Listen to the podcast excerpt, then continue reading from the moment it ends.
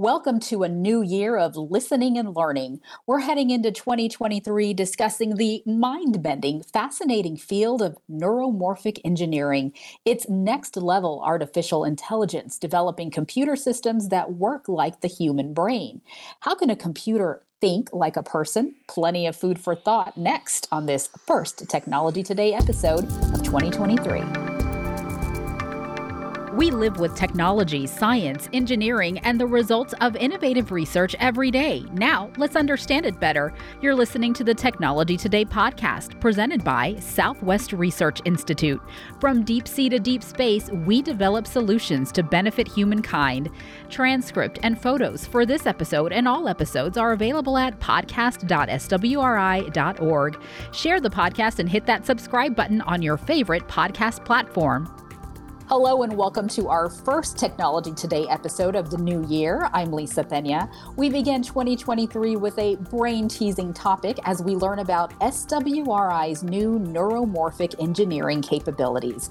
We're talking about building biologically inspired technology, computer systems that behave like the human brain. And these systems can be used in multiple industries for multiple purposes, including aerospace, space science, autonomous driving, and even wearable smart devices like your watch. Our guest today is neuromorphic engineering expert and SWRI staff engineer, Dr. Stephen Harbour, who is leading SWRI's neuromorphic research. Welcome and thank you for being here, Steve. Well, thank you so much, Lisa. It's it's an honor and a privilege to be able to be on uh, your podcast. Well, this is such an exciting topic, a fascinating topic to launch the year with. So, to start this discussion, let's define neuromorphic engineering. What is it? How do you define it? Certainly. Uh, well, neuromorphic engineering is a relatively young field that attempts to build both hardware and software realizations of biologically realistic models of the brain, our neurons and neural systems, using electronic circuits algorithms, specifically something called SNNs, which we'll describe uh, a little bit later, um, implemented in very large scale integration technology. While originally focusing on models implemented using mainly analog circuits, the field has grown and expanded to include the modeling of neural processing systems that incorporate the computational role of the brain, that model learning and cognitive processes and that implement large distributed spiking neural networks using a variety of design techniques and technologies. This emerging field is characterized by its multidisciplinary nature and is focused on the physics and math of computation, cell biology, theoretical neuroscience, artificial intelligence and machine learning, device physics, electrical engineering, and computer and data science. Okay, so essentially, you are building networks, building technology to emulate some of the functions of the human brain. So, what is superior about our brains? Why do we want to create technology that functions like the human brain? Certainly. Uh, the human brain is far superior to the ordinary computer, driven by what's called Von Neumann architecture processors, which is what we use today. All our computers use Von Neumann architecture processors today, uh, and our brain is far superior to those processors. CPUs and GPUs, uh, central processing units, and graphical processing units are what you'll find in our computers and also computing systems and and uh, automobiles, uh, self-driving automobiles, aerospace, space. That's our, our current bread and butter today. And our brain is far better than they are. Um, now, I know that, you know, those computers, when combined with a lot of GPUs, they can compute numbers fast. Uh, but what they're not good at is um, our brain is better at reasoning, interpreting the outside world, coming up with new ideas, and dealing with the unexpected query. The brain is capable of imagination, for example. Um, the human brain only uses 20 watts of power, which is less than a light bulb, and it has 100 billion neurons. Our memory is co located with and throughout our brain, uh, where it's not on the current Von Neumann architecture that we use. Our cognition uses parallel computing. Our brains can learn on the fly. Current computers cannot do that. Uh, our brains use asynchronous event based spikes uh, with sparse information. Our brains are better at learning new things and then changing as required in a new environment. Uh, therefore, in order to improve how our computers currently operate, uh, which they pretty much peaked, so to speak, uh, we need to turn to the human brain as our model and guide and create technology that functions like the human brain. So the brain is in so many ways superior to the computer systems we're currently using. It's really fascinating. I keep using that, coming back to that word, but it really is. You think of a computer kind of, you know, being able to do it all, but it still can't accomplish what our brains accomplish and in such an efficient manner. So, one of the main components that you are working on building um, are spiking neural networks that perform uh, like the brain. Spiking neural networks, you mentioned that term a while right. ago. So, let's yes. talk about that. What are SNNs, spiking neural networks? Certainly, certainly. So, they are what we call in the field as third generation artificial intelligence and machine learning networks. We'll start with that. Um, SNNs mimic human brain activity and can be accomplished in software or hardware or both at the same time. They mimic information in the brain that are action potentials, neuron spikes, which may be grouped into spike trains or even coordinated waves of brain activity between neurons through synapse. Those are connections. These are in effect are an effect of an ion reaction caused by a thought or thoughts or vice versa. So uh, we have this electri- electrical activity occurring in our brain, um, and they happen in spikes. Uh, when a, a, voltage threshold is crossed within a cell, uh, then a voltage spike occurs, and then that message, if you will, is transferred to the next neuron, uh, so on and so forth. And so we then um, emulate that um, either electronically and or through software or both. Um, so our electrical circuits communicate like the human brain. So that message being transferred from neuron to neuron, there's a spike there, which is what gives us the name. That's correct. That is correct. Um, and the next neuron um, either impedes that spike based on what it is, what that message is, if you will, or it continues it along to the next neuron, and so on and so forth. Uh, there's something that occurs in the brain called long term potentiation. And if a spike is generated from one neuron uh, and is passed to another neuron, if that spike is repeated relatively quickly, it reinforces uh, that information. It also strengthens the connection uh, between the two neurons. Um, and I'm sure everyone has heard of uh, neurons that that fire together, wire together. Well, actually, a memory is formed that way in the brain. That's how we form memories. Um, and so we then emulate that in the computing system to form memories on the same processor, which is completely different than how we do it today. Long term depression controls that um, so you don't have you, you, don't want your mind to go um, you know with several spikes and and then you you would have overriding of memory occur. And so to avoid that another process called long-term depression occurs in our brain and to control how memories are formed um, and we can emulate that in the computer as well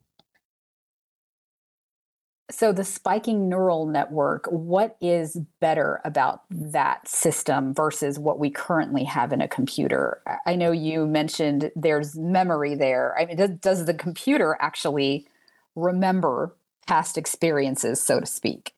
Yes, it does. So, uh, currently today, with the current computer architecture that we use today, um, uh, with a processor, uh, the memory is off chip, it's off the processor. So there are devices, other devices where the memory is stored um, and or manipulated. So the processor has to take the information off board of the chip and save it to a memory device and then also retrieve it when necessary. Well, that takes extra time. Even though things are happening very fast to computers, um, that, there's a distance involved there uh, and also a bottleneck. So there's one pathway to that memory device going and coming, and the traffic has to be controlled. So that slows things down. It also eats up a lot of extra energy that's not necessary to go back and forth. Um, whereas when it's on the processor, the memory is actually on the processor through this um, similarity to a long term potentiation, long term depression uh, methodology. um, it then is stored actually on the processor and remembered on the processor, which makes retrievable retrieving it near near simultaneous um, as writing in the memory, if you will, if you look at it from a writing perspective. Um, the the spike and why our brains are far better at being able to um, comprehend something quicker or make an inference faster is that um, the, the, the spikes um, can be more sparse than a continuous type data information. So we can use less information and recognize something. A perfect example um, is uh, let's say uh, you were going to have a drone um, at, at, a um, at a ranch to fly and look for coyotes to alert um, um, the ranch the rancher or farmer of, of that ranch um, you'd have to train traditionally today with first and second generation AIML. You'd have to train it with several images of, of, of various coyotes, you know, a thousand plus images for it to be accurate enough to be able to identify a coyote. Whereas as a human, um, um, we clearly uh, have some experience with animals. However, you don't have to show us a thousand pictures of a coyote. You can show us one or two pictures of a coyote and we've got it. We know that's a coyote, and we'll recognize that coyote rather quickly, much better than a computer will. And it goes back to um, the spikes and the um, sparsity of events that we need, all we need to understand what that is, and the memory is, is very rapidly processed. Okay, so we're talking about retaining memory. Um, so when we say we're building computers to be like the human brain, how far does this go? Is this a processing function only? I guess what are the limits here? Are we anywhere near like a computer having original thoughts or feelings? Certainly, certainly, very good, very good question, and something that we need to be very aware of uh, ethically as we proceed. So, yeah, this is an architecture that we can go very far in um, in improving the the uh, computer's ability to think deeper um, and so we have to be very careful with that. Uh, however, um, it's it's uh, again we're we're modeling the computer um, uh, to be like the brain, human brain, and nervous system, uh, and, and, that focuses around silicon, right? Uh, you know, uh, person-made hardware, software, um, and and it performs far better than traditional Von Neumann systems do um, with less power and they, they perform better, uh, but it's still just artificial intelligence. Um, it's not artificial general intelligence. Uh, which is what you're referring to there a little bit. And the system's not self aware. So um, these uh, neuromorphic processors don't have the ability um, to be self aware. Uh, so uh, there shouldn't be any concerns with that kind of stuff occurring. So it sounds silly, right? But I think it's important to get that message out there because when we're talking about building something like the human brain, well, we want to know how how much like the brain is it. Right. So good right. to know, not self-aware. Um, so let's talk about how long we've been uh, working on these types of technologies. Uh, SWRI, um, this is sort of a recent development for us.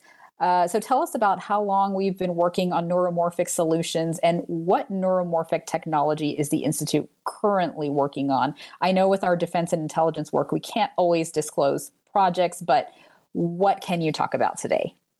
Certainly, absolutely. So, um, since about uh, 2020, um, Southwest Research Institute, um, we've been involved in fundamental, basic, and applied research when it comes to neuromorphic neuromorphics. Um, and I've got to I've got to give a shout out to um, three gentlemen um, that I think are visionaries, and uh, that would be Chris Camargo, Neil Smith, and Walt Downing. Uh, they had the vision um, to approve and fund the IRs and PDIRs uh, for neuromorphic uh, research, um, which is now growing into prototypes um, and ultimately products. Um, and so we've begun uh, and are furthering that research in defense intelligence solutions first. Um, it's it's going to grow elsewhere. It, it has to. Um, projects currently, uh, like Neuromorphic Pilot, uh, Amelia aircraft and drone mission computers, and Loyal Wingman. So. Um, Uh, they're not self-aware. I'll, I'll, I'll, I'll, restate that. But this enables, yeah, well, this enables us. yeah, it's very important. Very important. This enables us, though, uh, to get to uh, the next level of AI ML, and uh, we can have systems that, for example, can behave more like the human pilot uh, and start to make some decisions. So, um, you know, that's that enables us to do that, uh, and so it's pretty neat to be able to have. You know, a pilot um, that might be your loyal wingman, but it may be a neuromorphic system that's over there flying next to you. Um, however, I will also say that uh, this will be what's called pilot on the loop. Uh, which is a little bit different than pilot in the loop. But pilot on the loop can always take over or take control of the neuromorphic system. Um, so they're not going to be out there flying, you know, on their own, doing their own thing. There's always going to be a human that can uh, take over control of of that system. Um, and so, uh, recent discoveries made through our research that's part of um, what we're talking about as far as prototypes and products is that we've done several, several investigative type testing uh, with these different uh, prototype devices. And um, and we've discovered that this technology neuromorphics implements uh, low swap. Uh, low swap is um, low size, weight, and power, uh, while outperforming the GPU and CPU in results it's pretty amazing. Um, you know, for example, um, currently we have what I, I, will call GPU farms, server farms out there um, to do processing, uh, maybe even machine learning processing. And they use simply way too much power. They consume way too much power. In fact, um, they can um, uh, equivalently produce as much CO2 in two weeks as 1,300 cars. And most folks don't realize that. Um, and so we, um, it's not very wise to continue doing more GPU, GPU, GPU. We're going to have to uh, look to this alternative. And so the question could be, well, we do that. Uh, um, is this neuromorphic processor going to perform well enough? Well, as I've been saying earlier, it performs better. Um, and so it does. Um, when you compare the neuromorphic processor to the Von Neumann architectures of GPU and CPUs, uh, they do perform far better. Um, they they they train faster in a AI ML type environment. Um, they need less epochs to train. Um, they uh, and that's another way they consume less energy. Um, they also arrive at inference much faster, which is a performance measurement, and they're more accurate than the CPU and GPU. So they they perform better, and they do it for less power. Uh, like our brains, you know, we just need four bananas a day for our brain, and we're good to go. But the computers don't accept bananas. no, no, that's a good point. Yeah, no, we, okay. we haven't we haven't imitated that one yet. No. All right, so we're looking at better processing, um, more accuracy, um, less energy usage. So all around, it sounds like the neuromorphic processors are outperforming the traditional processors. Um, and so you and I wanted to get a little bit more into the the technology. You mentioned um, the pilot, the neuromorphic pilot, um, right. Amelia.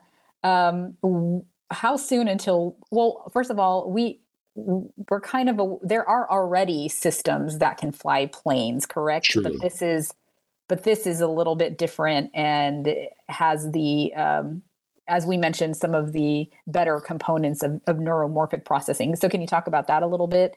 Sure, um, absolutely. And how absolutely. soon could we see it in use? Uh, okay, so um, basically, yes, we've had say we'll say autopilots right uh, on aircraft for a very long time.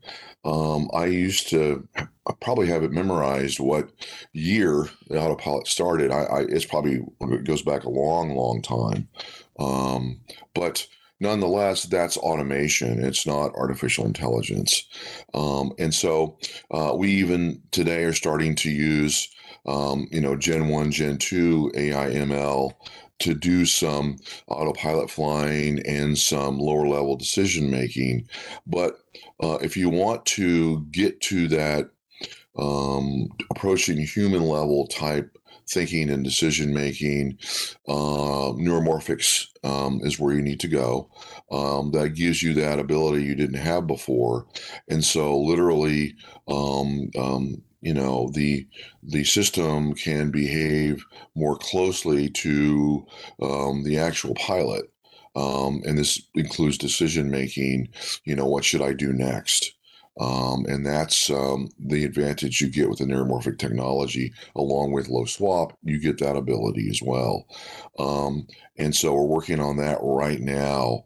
Uh, I think uh, you could see this uh, pretty rapidly, anywhere between uh, one year from now um, to no further out than a couple of years away, uh, using that um, in the way that we're planning to use it.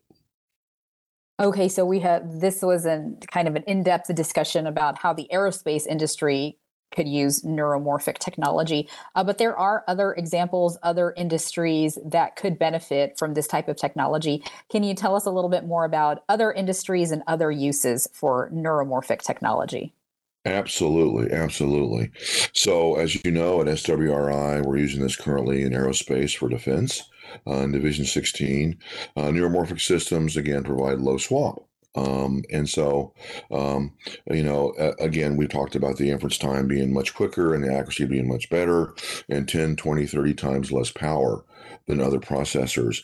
So they're perfect for air transportation and defense, but also for health wearables. So wearable devices, um, watches that can sense the various health of a person and other type devices that can be worn. Um, and, and this can be done um, on the edge per se. And I'll describe what that is. So currently, I've just started uh, research with Protiva HeartNet and Division 10 on neuromorphics involving wearable devices. Um, um uh, you know, being able to process it on the spot faster without having to go to the cloud uh, to process the information.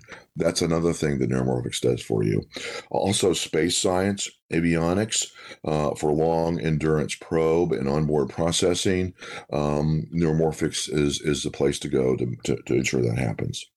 Okay, so many up and coming uses for this truly amazing technology. So, as I mentioned, this is next level artificial intelligence. So, how is it different from the traditional AI we've come to know? Um, it emulates how the human brain interacts with the world to deliver capabilities closer to human cognition. Biologically inspired and plausible, artificial spiking neural networks is what we call them when we talked about them. These are novel models that simulate natural learning by dynamically remapping neural networks and are used in neuromorphic computing to make decisions in response to learned patterns over time. Neuromorphic processors leverage these asynchronous, event based SNNs to achieve orders of magnitude gains in performance with far less power required over conventional architectures. Um, so yeah, this the, the sky's the limit. I, I, I also see these uh, being you know uh, our mottos deep sea to deep space. I see this also in submersibles, submarines, and, and ships as well, in those various uses. So there really is no limit to how we can apply um, neuromorphic solutions, which is again my Correct. my buzzword, my favorite word of the day, fascinating. so, um, well, let's talk about. You know, you mentioned this is an emerging field. So, what are some of the challenges of being on the ground floor of developing this technology? Certainly, certainly. Uh, so there are in the very beginning, uh, like when you get started with anything, um, uh, that's difficult uh, and a lot of unknowns. Uh, there were a lot of unknowns um, uh, when first getting started, um, and there was some. There can be some, you know, false starts and stumbles, um, and some people you know, look at this and go, especially when I started doing research in this area, that hey this is cr- this is crazy um, uh, and you just just have to stick with it um, uh, i started early research in the very beginning probably in 2014 and then obviously continued that um, uh, with Southwest Research in 2020, and we have come a long way. It's it's it's a long road, but it's very important. And any time that you you do research, I think that's worth doing. Um, it's not going to be easy. Uh, there's going to be an element of of folks that uh, think that maybe that's a little bit kooky. Um, but you just keep going and you may find out that you know that path is leading you down the wrong way you could try a different path um, and continue on. And you may find out that it's going to be a dead end.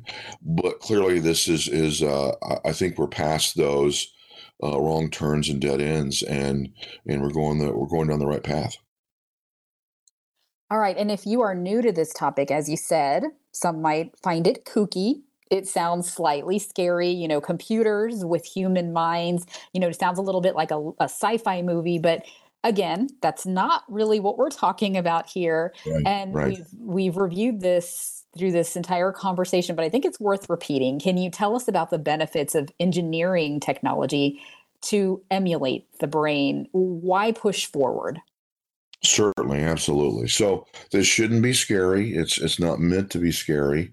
Um, uh, this is not going to replace the human mind, uh, but it will help humans and society. So from robotics um, and artificial limbs to possible brain computer interaction to help people with various disabilities or to perform medical treatments. So, uh, view this as a good thing uh, not not a bad thing.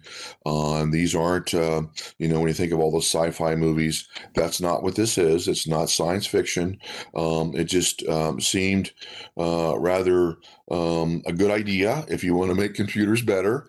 Uh, the human brain does a pretty good job of it, um, uh, a very good job of it. Let's emulate the human brain to get to the next level, the next generation, and that's what we've done. Uh, but clearly, these are not, uh, you know, we have not built a human brain. Uh, and, and, you know, when we talk about, say, a million neurons on a neuromorphic processor, that may seem impressive, and it is for, for today's technology, but our human brain has 100 billion neurons. Mm-hmm. So, uh, yeah, uh, I think we're, I think we're, in, in good shape, and this is meant to help humans, not take over the world. So that's great that you pointed out that one day this could be used in medical treatments. Could you walk us through a, a medical treatment scenario for neuromorphic engineering? In severe PTSD cases, the hippocamp- hippocampus actually shrinks. Um, that's where a lot of our learning occurs and our neurogenesis occurs. And so it actually has, um, you know, a medical effect, uh, you know, both physiologically and psychologically. And so if there you know if there's a way to um, you know utilize a neuromorphic processor uh, at some degree uh, to aid with that with the human um, either through computerized cognitive training or actually a little bit more evasive, uh, it might be able to help that situation. Or someone who has brain damage in an automobile accident or um, some kind of cognitive disability, there might be a way to interface the neuromorphic processor with the person to actually help them. Um, so I do think, uh, and so yeah, I do think that's a, follow-on research area that if I was, you know, I would love to also pursue. So I do think this, whereas traditional processors really couldn't do that, they just weren't so, structured. Go ahead. Something like a device to pick up where um, the mental disability leaves off uh, exactly. to to help a person make decisions. Exactly yeah, right. So, so that's really interesting. Does not exist currently, but that's that's sort of your vision. That's one of right. your many visions for this technology sure. of sure, what absolutely. be. Right. So, you know, as you advance this technology, as we said, there are uh, some critics. So, any pushback, are you experiencing that? And what do you say to critics of this type of work? Certainly. So at first, there were a lot of critics. So, you know, I remember, and, and, you know, very, and when I talk about 2014, very, very extremely fundamental early stages, right? Um, and, and you're right. A lot of folks were like, you're crazy. Um, uh, and then, you know, 2016, and then, you know, certainly, um, you know, as it evolves, uh, a few more acceptors uh, as things are proven more in the laboratory. Um, and then, you know, 2020, again, I go back to, um, you know, those uh, gentlemen uh, mentioned earlier. Um, you know, uh, there was a lot of folks that I talked to at first um, that, you know, again, get out of here. But then they saw the possibilities and we're willing to take a small risk and go further with it. Uh, and so from that, you know, proofs in the pudding. So as you do more experimentation, uh, the critics start to melt away um, and uh, it gets brought out, you know, by the scientific work that we do. Uh, I call them naysayers, but they'll start to uh, understand, um, and and and it goes away. So it kind of occurs naturally. It's just part of research. Um, there'll always be folks that uh, will, you know, not before this probably but i think that the results are going to show time and time again that it's just too good of a of, of a at some point product products that folks will accept it uh, and so um, that that's how that's how that's what i found so you obviously have a lot of enthusiasm for this field as you push forward and push past the critics and you've been doing it for many years now. So what do you enjoy about this field? Why do you do it? What's your motivation? Absolutely, certainly. So, uh, I find uh, it to be absolutely fascinating. Um, you know, in general, to perform scientific inquiry and discovery, um, especially in the field of neuromorphics. Um, this is truly a disruptive technology. Um, I know it's going to help humans, the environment, and also the defense of this great nation, and we need that. Also, it's right up my alley uh, being both that I'm an electrical engineer and a neuroscientist. And pretty much this technology combines both of those fields. So that was, uh, uh, you know, was a perfect fit for me. All amazing reasons. Um, disruptive technology that is, as you said, it uses less energy, so it's going to help the environment. Uh, help is going to help humans and lead to much needed solutions for our defense and intelligence you know, I have to ask, how does that happen? How does one become an electrical engineer and a neuroscientist? Did you see this field coming to be? Uh, how did you merge both of those fields for yourself? How did you make that decision? Sure, sure, absolutely. So, yeah, I think that I had, um, you know, having an electrical engineering background, um, um, and it was, uh, I, I, had the desire to uh, continue further and and do the PhD.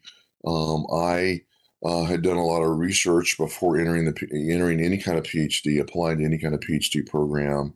And yes, I was doing some reading on uh, neuromorphic type stuff, um, and it seemed like a very good thing to look into. Uh, you know, emulating the human brain. Uh, you know, that's seemed like to me uh, a good pathway to take. Well, there's some skill sets I had to have. Being a being a double E, uh, you know, the human brain, um, you know, neuroscience. Uh, that seems to be kind of an odd match, um, but actually. Uh, it's not. Um, and so um, it's a good combination to have to go in this type of research, uh, to get that PhD, for example, the way I did it in, in neuroscience.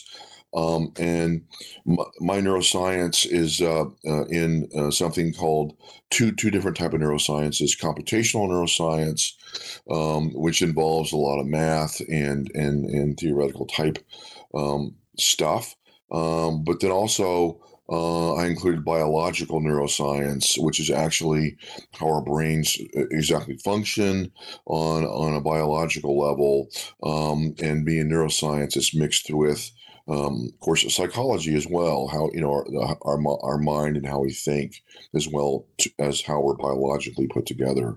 Um, and so that seemed like the right thing to do. Um, and so I started doing research in neuromorphics that way, and that seemed like to be a real good degree combination. And I had seen that others in the field had also gone on that pathway, uh, and so that's why I chose it. I know you have you've mentioned a few of of your plans already. uh, and you have quite a few. Uh, but what do you see for the future of this technology? Will it be everywhere? Absolutely, absolutely. So, um, I think uh, in five to ten years, uh, we're going to see neuromorphic processors uh, to some degree in our home uh, personal computers. Uh, we're going to see them in our cars, um, especially cars that are purely electric and need every bit of energy they can have um, saved up in that battery and not expended on GPU systems. Um, and we're going to see it in non-electric cars. Uh, it's perfect for autonomous driving. Uh, we're going to see it in our airplanes, um, in our space, uh, in you know outer space, um, on our ships, uh, in our subs uh, along with those wearable and smart devices, um, and and also in the medical arena as well. Uh, it will change the way we live for the better. All right. So essentially, we could see neuromorphic technology just about everywhere. And I really enjoyed this look ahead. I love letting our listeners get a glimpse of what our engineers and scientists are working on and, and giving them that heads up that little preview of what's to come. So thank you for such again fascinating information just the best word for everything we've learned today. The neuromorphic field is is booming and you know thank you for giving us insight on on what you're working on and, and what's next. Absolutely. And i want to thank um, um, y'all uh, i want to thank uh, you know your whole crew lisa and what you're doing so you know the word can get out. And i also want to give a huge shout out to southwest research institute for enabling this research to occur to to have the vision uh, to kind of kind of you know go where the, the you know the water's kind of unknown but willing to take a a chance based on the uh, the benefits the potential benefits and now that we find they are the real benefits um, it's it's it's. Uh, I'm going to give it all all due to Southwest Research Institute. It's a great place to work, um, and I couldn't I couldn't. It's just wonderful. And thank you to our listeners for learning along with us today. You can hear all of our Technology Today episodes and see photos and complete transcripts at podcast.swri.org. Remember to share our podcast and subscribe on your favorite podcast platform. Want to see what else we're up to? Connect with Southwest Research Institute on Facebook, Instagram, Twitter, LinkedIn, and YouTube. Check out the Technology Today magazine at technologytoday.swri.org. And now is a great time to become an SWRI problem solver, visit our career page at swri.jobs. Ian McKinney and Brian Ortiz are the podcast audio engineers and editors. I am producer and host Lisa Pena. Thanks for listening.